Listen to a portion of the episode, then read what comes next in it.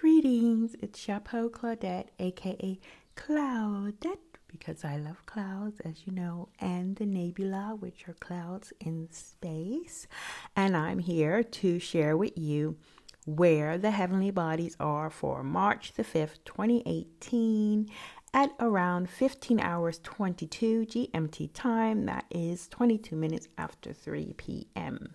Let's start with where the moon is, where has been over the weekend in the largest constellation space of Virgo, which in biodynamic farming is a root energy. So things that are covered up by the earth, that are planted in the earth, um, would do really well when they begin at this time. So if you have ideas of kind of working underground or to um, grow and need some to take root, take hold of the beginnings, then it's good to do them during this time.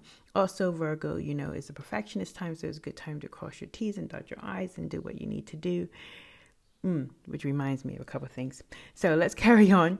We have Jupiter in Libra. We know to call Libra that because it's library and it's at 15 degrees of Libra.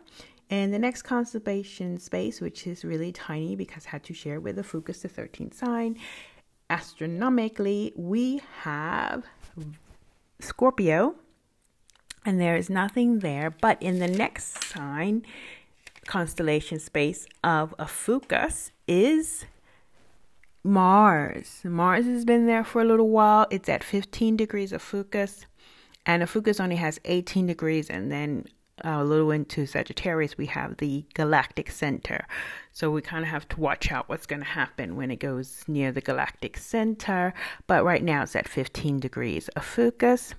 In Sagittarius, we have two of the heavenly bodies that are quite further out, but Saturn is very important to us. It's at 11 degrees Sagittarius, and Pluto is at 24 degrees Sagittarius.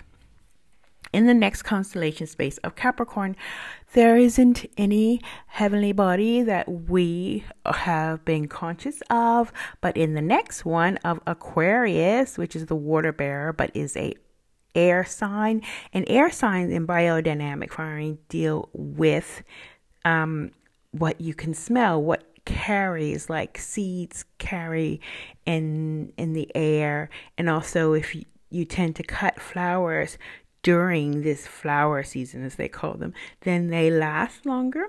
So you should you could could know that. So when the sun is in a air sign you cut your flowers then from the garden they'll smell and they'll look nice longer.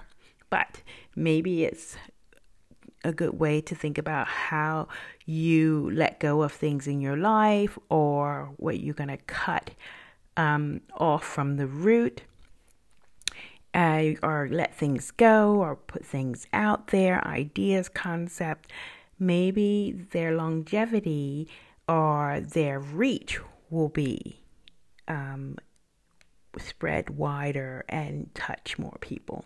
Anyway, you can manifest these concepts yourself, but at least you're manifesting them astronomically and biodynamically, which is going with the forces of nature and our planet Earth.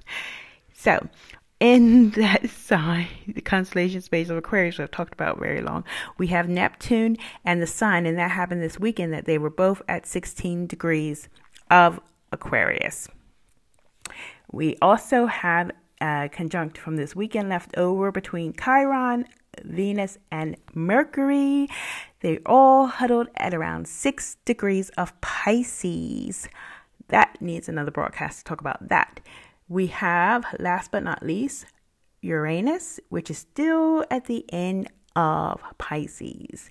As I always say, please do not hesitate to contact me if you have any questions at all. I love to talk about this stuff. Just reach out to me on my Instagram as well. It's our Stardust DNA, and we have a Facebook page called Sky Astrology. So, and a website, skyastrology.com. So I hope you have a brilliant week. Thank you for your time and talk to you soon.